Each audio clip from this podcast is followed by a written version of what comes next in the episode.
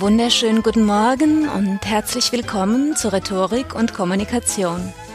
Ich bin Uta Gröschel und heute geht es um Eindruckspflege und Imagemanagement, um das Bild, das wir nach außen präsentieren und darum, warum wir es manipulieren. Eindrucksmanagement nennt man jedes Verhalten, das uns anderen gegenüber in einem vorteilhaften Licht zeigen soll, sowohl das automatisierte als auch das absichtliche und geplante Verhalten. Wir zeigen uns dabei selbst, und zwar den Teil von uns, den die anderen sehen sollen, eine hübsch polierte und retuschierte Version von der Person, die wir in unseren besseren Momenten sind oder fast sind oder gerne wären. Manchmal zeigen wir auch nur eine Fassade, schieben eine Maske vor und geben vor, so zu sein, wie es nützlich zum Erreichen unserer Ziele ist. Wenn etwa ein Bürgermeisterkandidat in einem stockkonservativen Dorf oder fast jeder Politiker in den USA sonntags in der Kirche sitzt, dann kann es sein, dass er an Gott glaubt, aber es kann ebenso gut sein, dass er glaubt, so seine Wahlchancen zu verbessern. Es geht also darum, positive Eigenschaften zu übertreiben und ins Rampenlicht zu stellen oder vorzutäuschen und darum, unerwünschte Eigenschaften herunterzuspielen, zu vertuschen, zu verleugnen und zu verstecken. Fürs Eindrucksmanagement gibt es Dinge, die wir tun, wie etwa Körperpflege, und Dinge, die wir unterlassen, wie etwa Körperpflege im Beisein anderer. Allerdings soll es auch Leute geben, die auf die Idee kommen, sich bei einem Vorstellungsgespräch die Nägel zu feilen. Frage ist, welchen Eindruck sie damit machen. Image- und Eindrucksmanagement ist keine Sonderwissenschaft für Politiker und Filmstars, sondern Alltag für jedermann. Natürlich sind die Imageaktivitäten der prominenteren Weltbewohner guter Stoff für Klatsch und Tratsch und ein gelegentliches Schmunzeln. Ob da früher Herrscher sich optisch aufwerten ließen wie Napoleon, der sich auf einem edlen Ross die Alpen überquerend malen ließ, obwohl er in Wirklichkeit auf einen zu diesem Zweck wesentlich praktischeren Maulesel saß, oder ob heute Vorstandsvorsitzende an einem bescheideneren Image arbeiten wie Siemens-Chef Kleinfeld, dessen teure Rolex aus einem Foto verschwand. Etwas Imagepflege betreiben wir alle.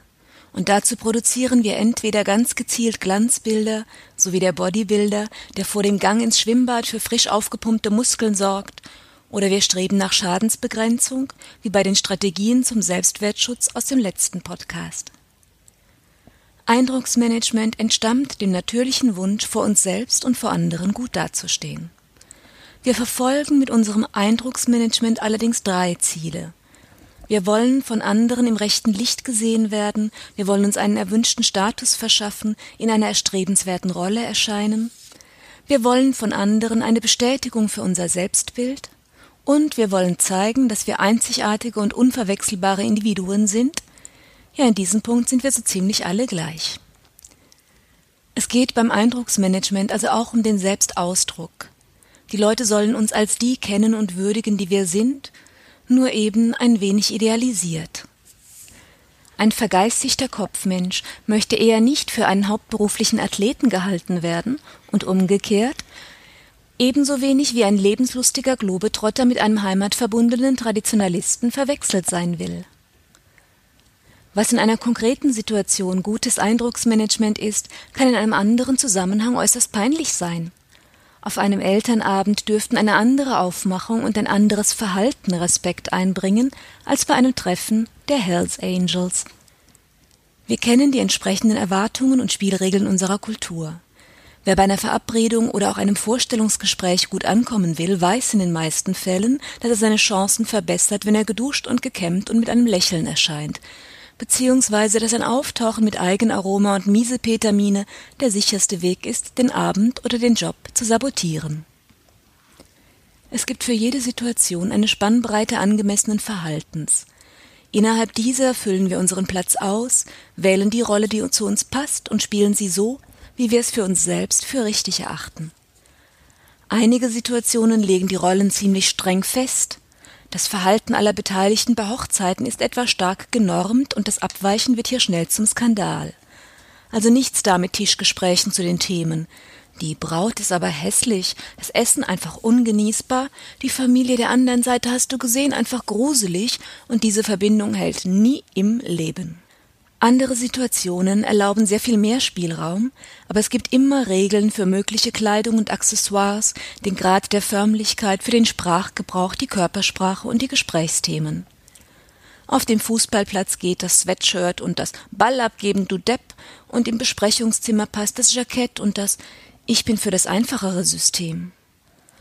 Auf dem Sportplatz hörte sich, wenn Sie freundlicherweise an die Ballabgabe denken würden, ebenso bizarr an wie im Konferenzraum Das einfache System, du Holzkopf. Wer die passende Spannbreite verlässt, bezahlt dafür einen Preis. Unpassendes Verhalten kann Karrieren kosten oder Freundschaften verderben. Wer sich seiner Familie gegenüber mit der gleichen Reserve verhält, wie es der Umgang mit Kollegen oder Geschäftspartnern häufig verlangt, wirkt kalt und unnahbar. Wer sich Kollegen und Geschäftspartnern gegenüber so offen und familiär verhält wie innerhalb einer Herzensbeziehung, fällt unangenehm auf. In jeder Situation wählen wir, einige geschickter und andere mit weniger Finesse, aus unserem Verhaltensrepertoire die Seiten aus, die für diese Situation Erfolg versprechen. Das geschieht häufig völlig unbewusst und manchmal ganz gezielt. Jedes Verhalten kann als Mittel des Eindrucksmanagements dienen. Körperpflege und Kleidung, Frisur und Accessoires, Sprechweise und Wortwahl, die Wahl der Gesprächsthemen, Stimmklang und Lautstärke, das Verhalten im Gespräch, der Umgang mit Machtfragen. Jedes Verhalten sagt etwas darüber aus, wer wir sind oder wie wir in einer bestimmten Situation gesehen werden wollen. Wir betreiben Eindrucksmanagement, sobald andere Menschen in Sichtweite sind. Wir managen immer ganz besonders intensiv, wenn wir das Publikum schätzen oder wenn es Macht über erstrebenswerte Güter wie Sex, Erbschaften oder Karrierechancen hat. Aber selbst wenn wir die Anwesenden nicht kennen und sie uns egal sein könnten, verhalten wir uns zumindest so, dass wir nicht negativ auffallen.